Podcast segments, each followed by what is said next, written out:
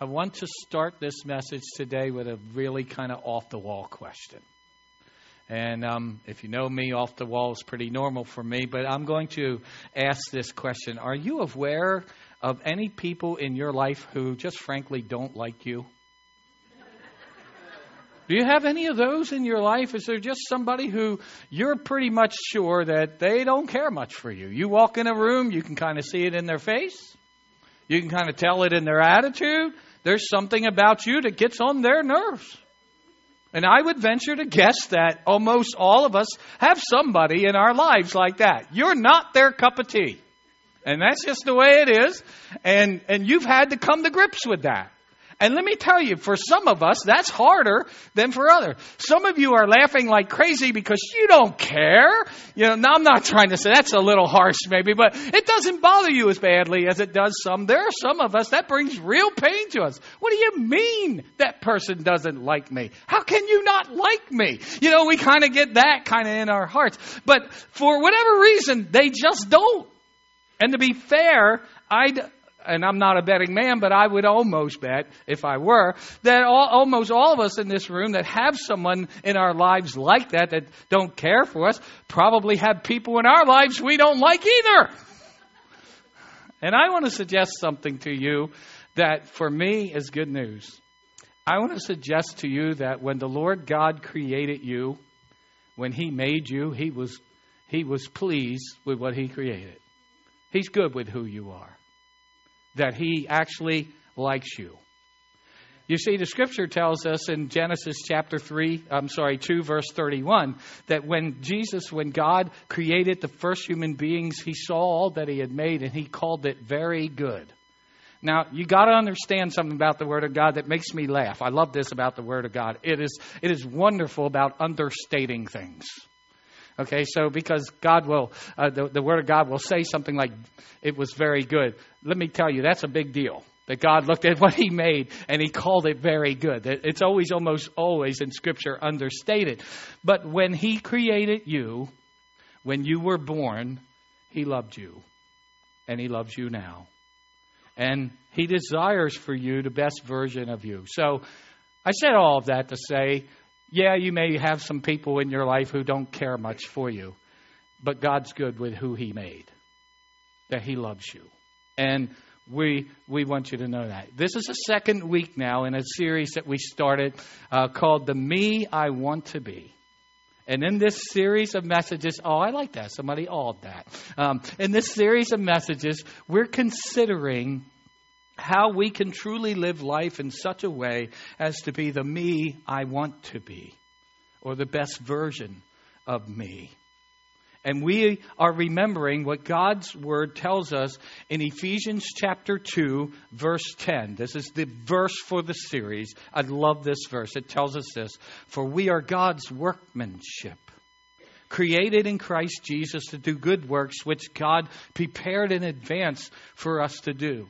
And I said last, last week to you that this verse has a lot to say about you. It tells us first that you are created by God. And so, whatever you are, as you sit here and you kind of do your personal inventory, God meant for you to be the way you are. I'm talking about the best version of you. God made that. If you're a shy person, guess what? God wanted you to be. And you don't have to be not shy because that's who you are and that's why God made you that way. There's a purpose behind that. And we'll get that. If you're an extrovert like me who talks to everybody, annoys everybody in airports, then, then that's exactly what God wanted me to be. Maybe not annoying, but talkative. And if that's who you are, then, then just know that you were made the way you were by God, by His design and His proving purpose for your life.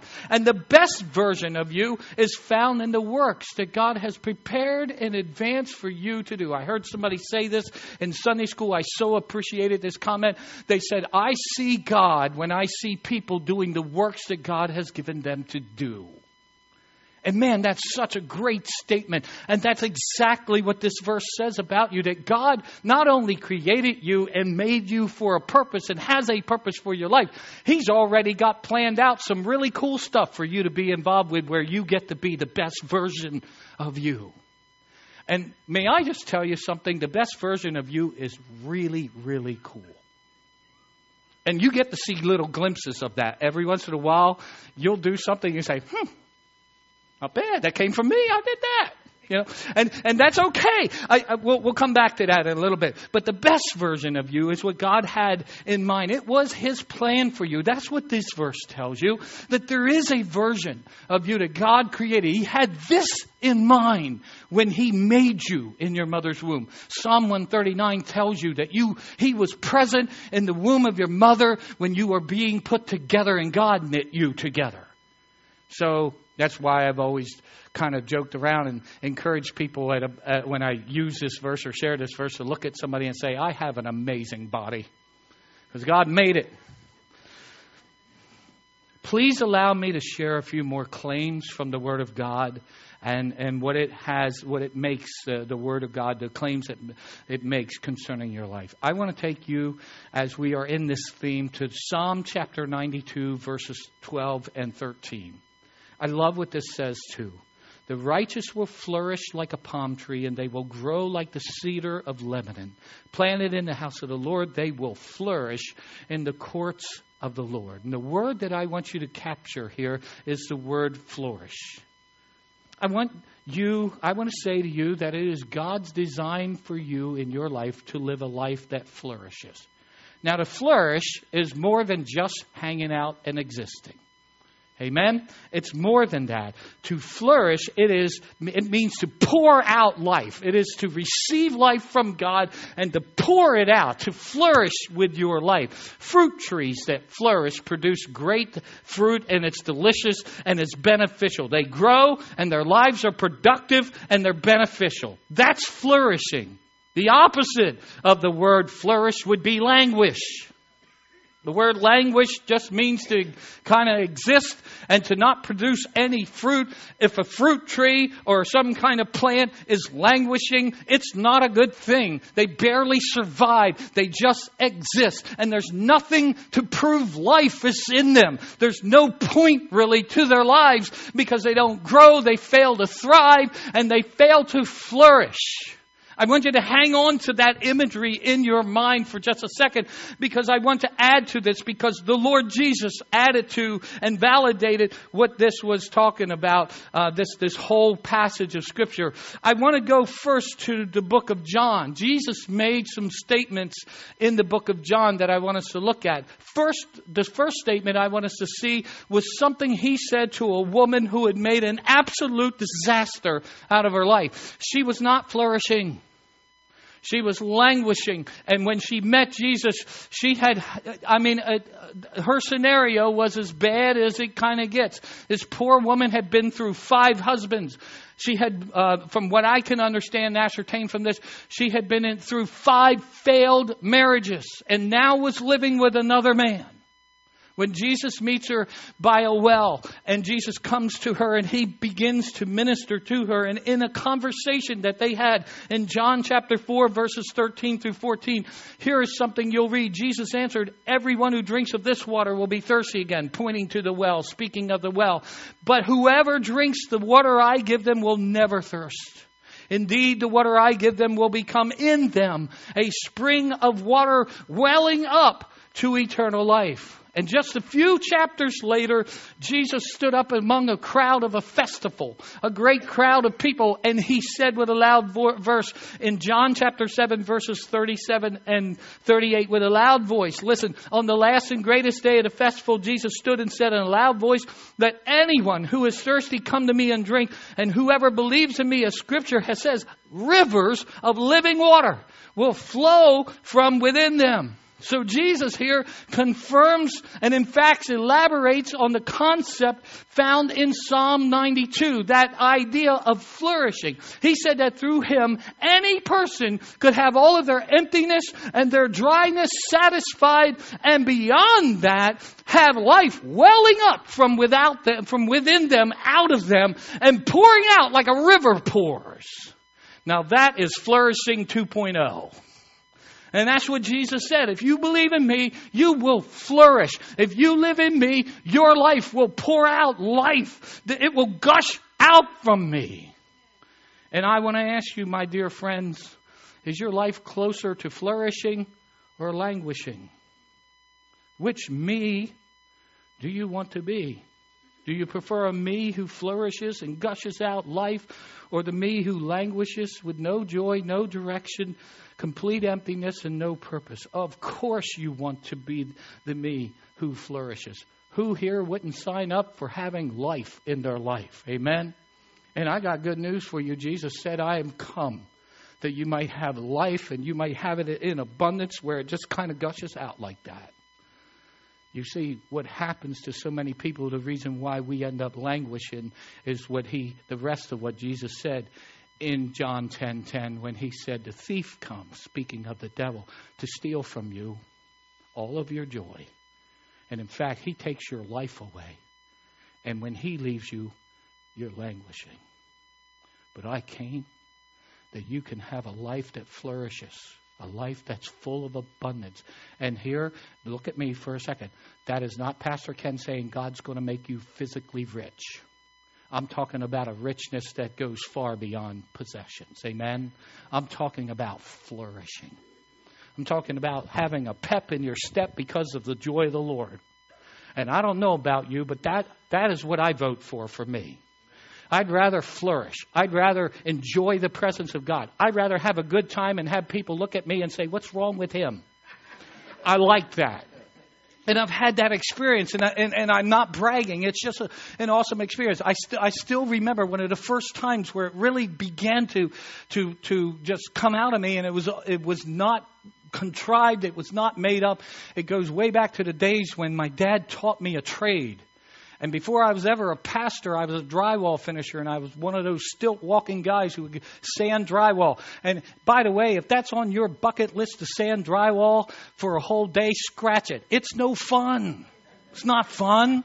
It's hard work and you get tired and you get covered in dust and you eat it and it cakes up in your eyes and all that. But I was a drywall finisher and I, I did all of that. And sometimes that can be hard physical labor and sometimes, you know, when you're working, it's very, very hot outside. And I, I, I was, I was one of those guys. I worked for a company of about a hundred people and I was one of the drywall finishers.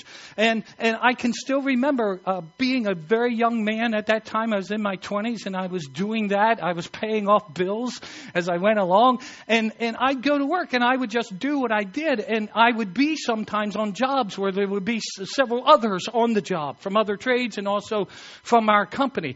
And I don't know how many times it happened, but, but definitely more than once, I would have somebody walk into the house I was working in or, or, or uh, a room or area that I was working in. And I literally have had people walk up to me and say, Hey, can I ask you a question? And sure, no problem. What? Says, What's wrong with you? What is your deal? And I would say, What are you talking? I mean, what do you mean? What is my deal? And they said, Well, you know, something's not right about you. You come in here and and and you're humming, and you seem to be happy, and you're doing drywall, dude.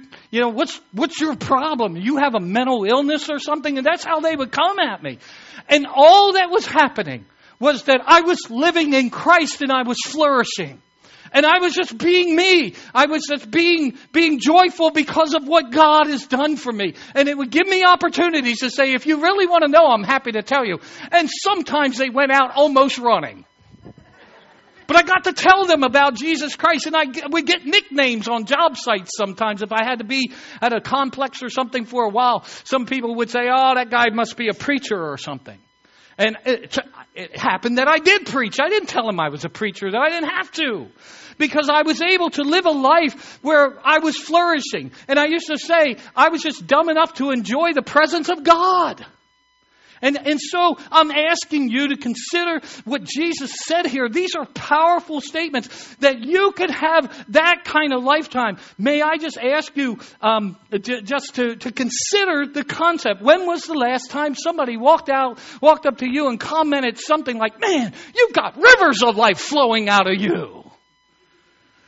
I don't think that's happened a lot to me here of late. But I'm just saying, you know, when, when was the last time people noticed that there was something about you?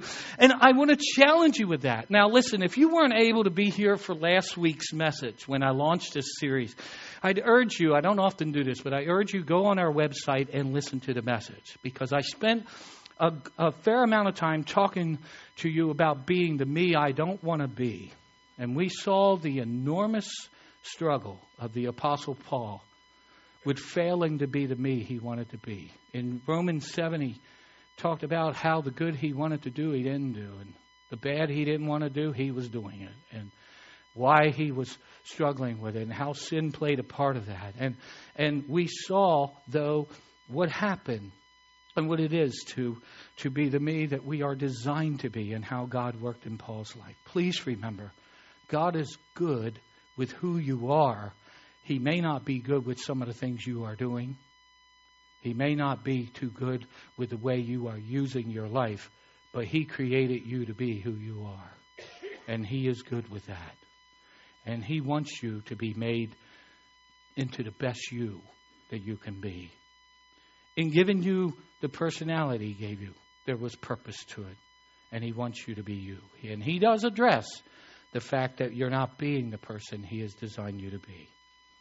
Listen, here's something we need to, to know. If we are struggling with not flourishing and we're languishing, let me just say something to you. Trying to will yourself to be the me I want to be, to do it just by your own strength and your own will, is like trying to row a rowboat fast enough to tow a 200 pound man to water ski behind you for two miles. You ain't got the strength.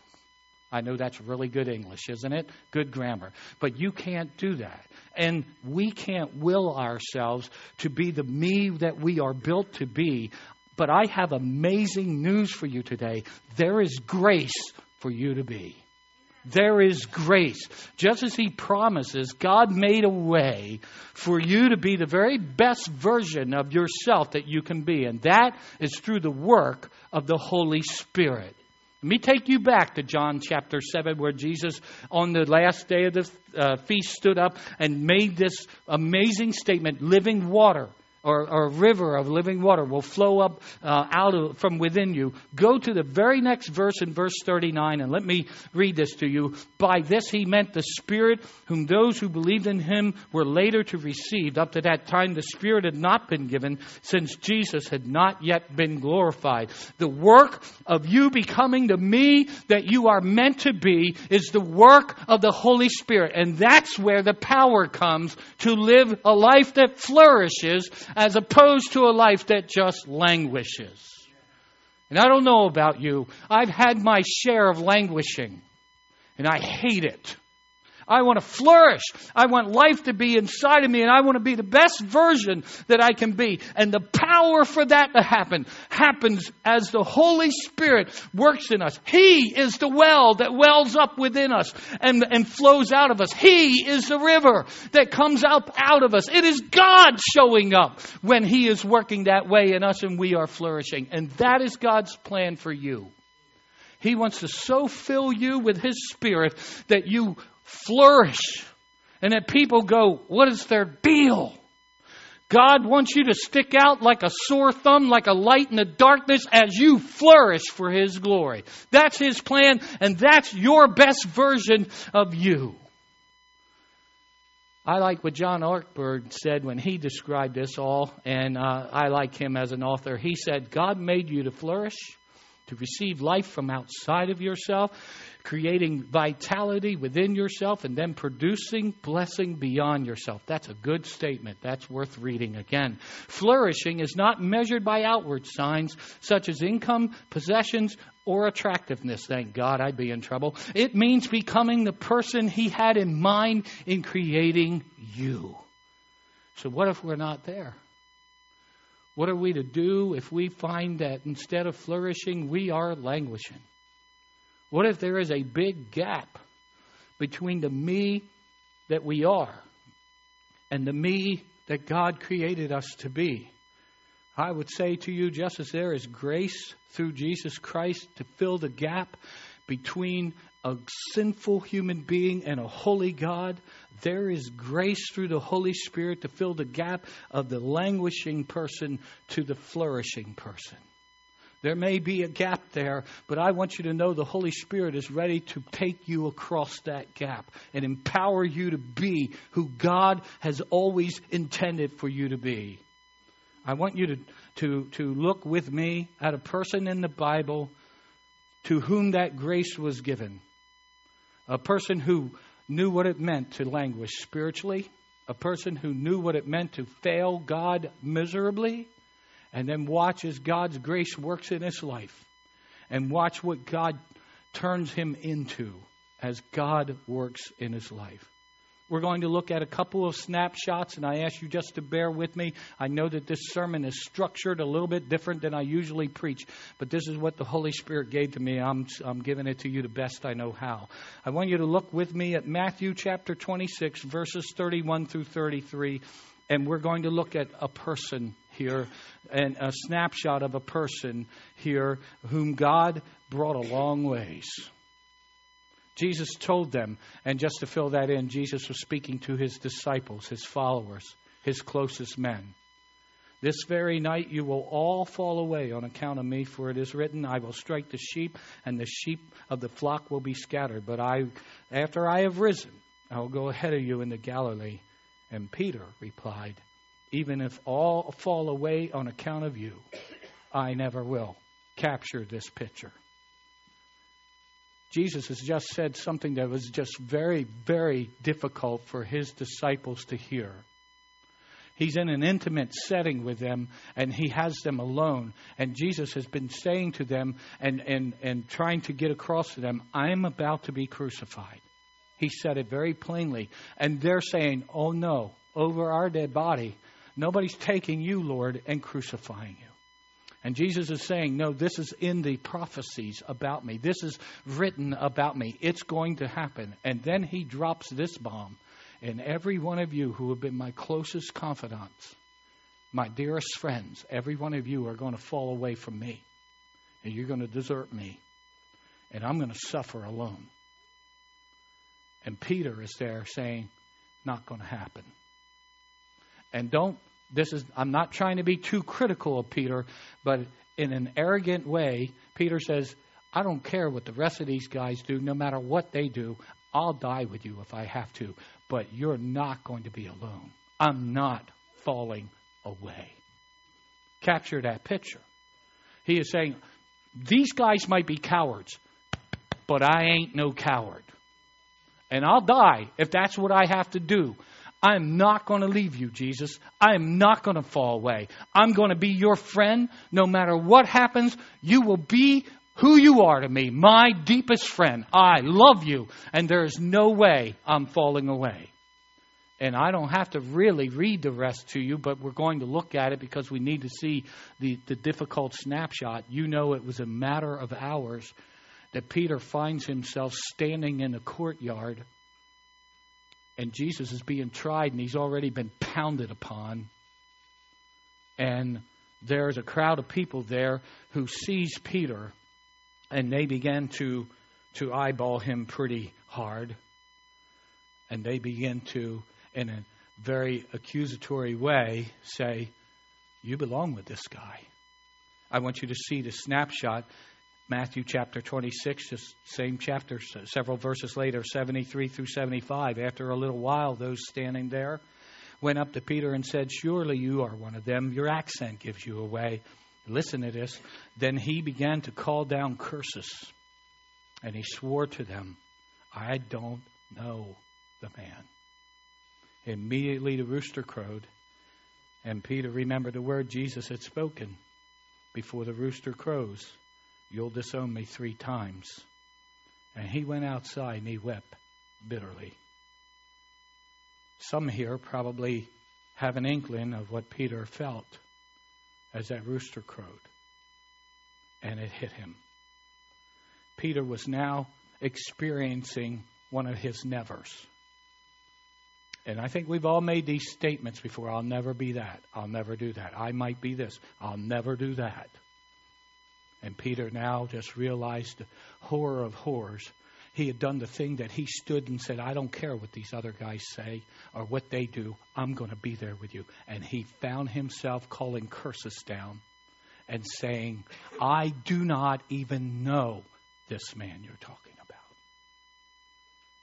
And I wonder what was going through Peter's mind as he was weeping. I often thought about this and how painful it was. And I'm sure there were a lot of things going through his mind, but I wonder if he wasn't thinking to himself, I wonder what Jesus would say to me now. I told you you would do this, you idiot. That's kind of how it would be in my, my little self dialogue. That would probably be the nicest term I would come up with for myself. I could imagine Jesus saying to, to me, if I were in Peter's shoes here, um, How could I ever trust you again? I can't trust you. I can't rely on you. And I had been one of his closest friends. And I wonder if Peter could envision Jesus looking at him saying, Peter, I can't trust you anymore. And I wonder if it occurred to him that Jesus might look him in the eye one day and say to him, Peter, I had a ministry for you and a wonderful life, but you're not fit. You're not worthy to be a minister. You can't be a minister. You you bailed at the at the my darkest hour. You left me. I can't put ministry into your hands. You're not fit. And you know the story if you know the Bible here, and if you don't, just bear with me for a second. Jesus was crucified. And Peter saw that. And for Peter, for a while, it was this is how it ended for me and Jesus. Watched my Savior die, and I denied knowing him. And I'm sure that Peter felt like this tall.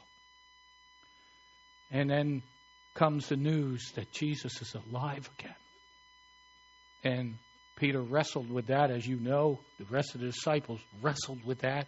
How can he be alive? But Jesus confirmed it. And then there was the morning or the night, the evening when they had been holed up together because, listen, the same people who killed Jesus hated them. And they were hiding. That's what they were doing. And Peter's there with a group of the, the disciples, and I don't know why exactly he reverted to this. We've looked at this before, but at some point, Peter said, Look, I'm going fishing again. I'm a fisherman. That's what I do. That's what I am. And I'm going back to my life before I, I ever met Jesus. I'm just going back. That's all I'm ever going to be. I'm just a fisherman. That's all I'm good for. And so some of the other guys said, Yeah, we'll go with you. And they're out there fishing and standing on the shore early in the morning after they fish all night and catch zero. Is a man and he's cooking breakfast. They probably could smell it. And he yells out to them, Hey guys, did you catch anything? And I can hear the frustration in Peter's voice. No, we worked hard all night and caught nothing. And then Jesus bids them to come in, and John recognizes who it is because this is deja vu. You remember I preached about this before, and and light bulb comes on in John's head and says, "Wait a minute, that's the Lord." And Peter, a man of impulse, not thinking, just dives right in and swims ashore. and I don't know when it happened, but when the fish are there, and, and by the way, Jesus told them to catch, catch fish. That's when it happened. When John says it's Jesus, Jesus said, "Throw the net over on the right side, and you'll fill up your net." And they did, and it was then when John said, "That's that's the Lord." So they bring fish up, and Jesus said, "Just put it on the fire. We'll cook these up. We'll have breakfast." And I don't know when it occurred to him, but I, I think there was a moment when Peter then came back to him, his senses and when he got over the fact that it was amazing that the Lord was right there alive again, he began to think, oh, wait, I denied him. What's he going to say to me? And in this breakfast meeting, Jesus looks at Peter and he reinstates him. And not one time did Peter hear, I told you you would deny me, you idiot. He never heard that. And not one time did Jesus look at him and say, Peter, I don't trust you. I can't trust you. Can't rely on you. Nope, never came out of the Lord's mouth. And never once did, did Jesus say to him, You're not fit for ministry. Not one time. Instead, what Jesus did there was reinstate his man and say, Peter, when I created you, I made you to be a a fisher of men, and when I created you, I made you to take care of my sheep and my lambs. I made you for this. So, Peter, if you love me, feed my lambs and feed my sheep. And that's the grace that I want you to see. Now, Jesus would leave, and he would give specific instructions to the disciples before you go out to minister. Now Peter's fully restored. What an amazing moment. Before you go out and you minister to anyone, Peter, I want you and the rest of the disciples to wait on me in prayer in an upper room. And you're going to be filled with my Holy Spirit. And they are praying in Acts chapter 2, and they're seeking God for Him to help them flourish. They don't even know that that's what they're praying for. But they're seeking God and they're saying, You told us to wait before you. You told us to wait until we are endued with power. So we're here and we're, we're right with God. I'm reinstated. I'm reinstated as a minister to the Lord. And Peter is in there praying, and suddenly the Holy Spirit comes on the scene. There's a sound like the mighty rushing wind inside of the building. And they look up and they see a miraculous sign, tongues of fire coming down upon them. And they are filled with the Holy Ghost as the Holy Spirit is poured out on them. I'm sorry if this makes you uncomfortable, my friends. It's right in the Bible. And it's what God did so that they would begin to flourish. And right away, as soon as they were filled with the Holy Spirit, it began to gush up like a well within them. It began to flow out like a river coming out of them. And I'm getting happy in the Lord. And they began to, to prophesy and to speak in languages that they had not learned because God empowered them to do it. and the people within the city heard God's powerful message being proclaimed, and more than 3,000 people were saved because they were flourishing in the Lord. But I want you to see one more snapshot. After that occurs in Acts chapter 5, a powerful thing is happening. Acts 5, verses 12 through 16. The apostles performed many signs and wonders among the people, and all the believers used to meet together in Solomon's colonnade.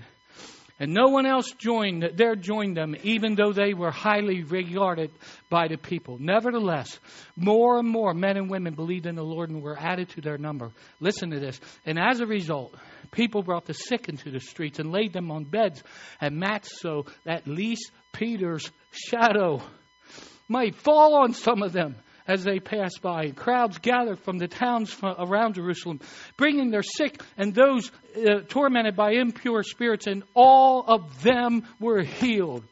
Talk about flourishing. The shadow of the man of God. This man who stood and denied knowing Jesus just months before, just weeks before. Now, as he walked by and a shadow would go over somebody who was sick, so much of the power of God flowed out of him that they were healed. That's called flourishing, my friends. And that was to me that God had in mind when He made Peter.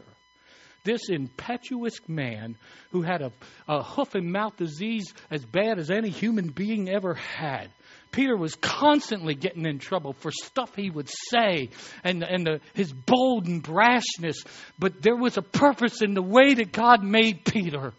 And until he got from being the man God wanted him to be, he was struggling and languishing in his own self and his selfishness and all that. But once the Holy Spirit was given, grace was given, and a gap was filled, and Peter was taken from the man he didn't want to be over to being the man that God had intended him to be. And his life changed from there on. And you're looking at me, some of you, and saying, That's great for Peter and that was back then. And this is 2016, and this is a different day, and I'm 17. And this is, I love it how I test you guys, and you're right on it. You're right on it. I can't trip you up. This is 2017. I know that, and you know that. But what I want to say to you is the principle that I am preaching to you applies to us today. And you can flourish for the glory of God. And what would it look like? Can you imagine what it would look like if our church, our people, began to flourish for the glory of God? What if His power were poured into us and rivers of life flowed out of us? What if we started living the abundant life that God has intended us to live? Would it make you richer? I have no idea. But it would make you more effective. Amen. I don't want to, by human effort, try to win people to Jesus. Do You hear me? Because human effort doesn't save people. The only one who saves them is God. The only one who saves them is the Holy Spirit and His work. He draws people. I do want to be involved. I want people to look at me and say, What's his deal? And I want them to be curious. And I want the Holy Spirit in me to reach them. I want that. I want to flourish. And I, I want to be the best version of me that I can be for God's glory. And God has that plan. I think about that huge gap between the Peter in Matthew 26 and then the Matthew, or Acts chapter 5. That's a gap that was filled with the grace of God. There is grace to be, and I want to live in it.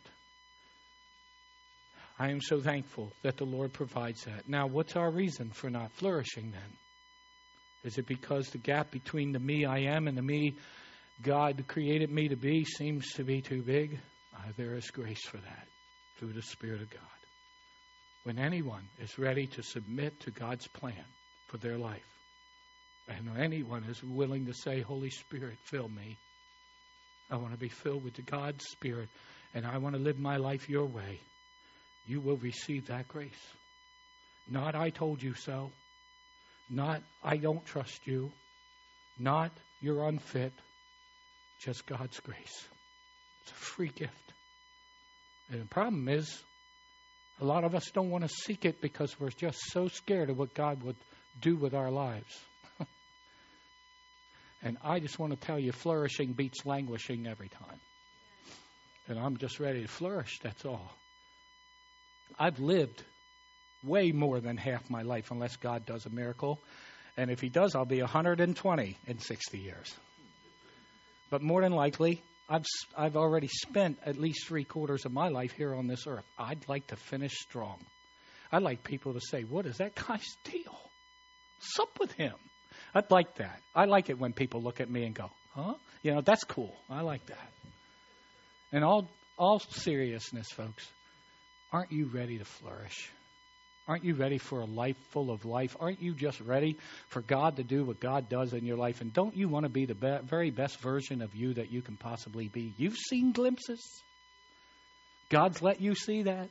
When you when God the Spirit has directed you and you have done something and you walk away saying, Man, I, I sense God's presence in that when God has used you in some way, something came out of your mouth and, and, and some wisdom came out of you, and you say to yourself, How, Where did that come from? I don't think I read that in the book.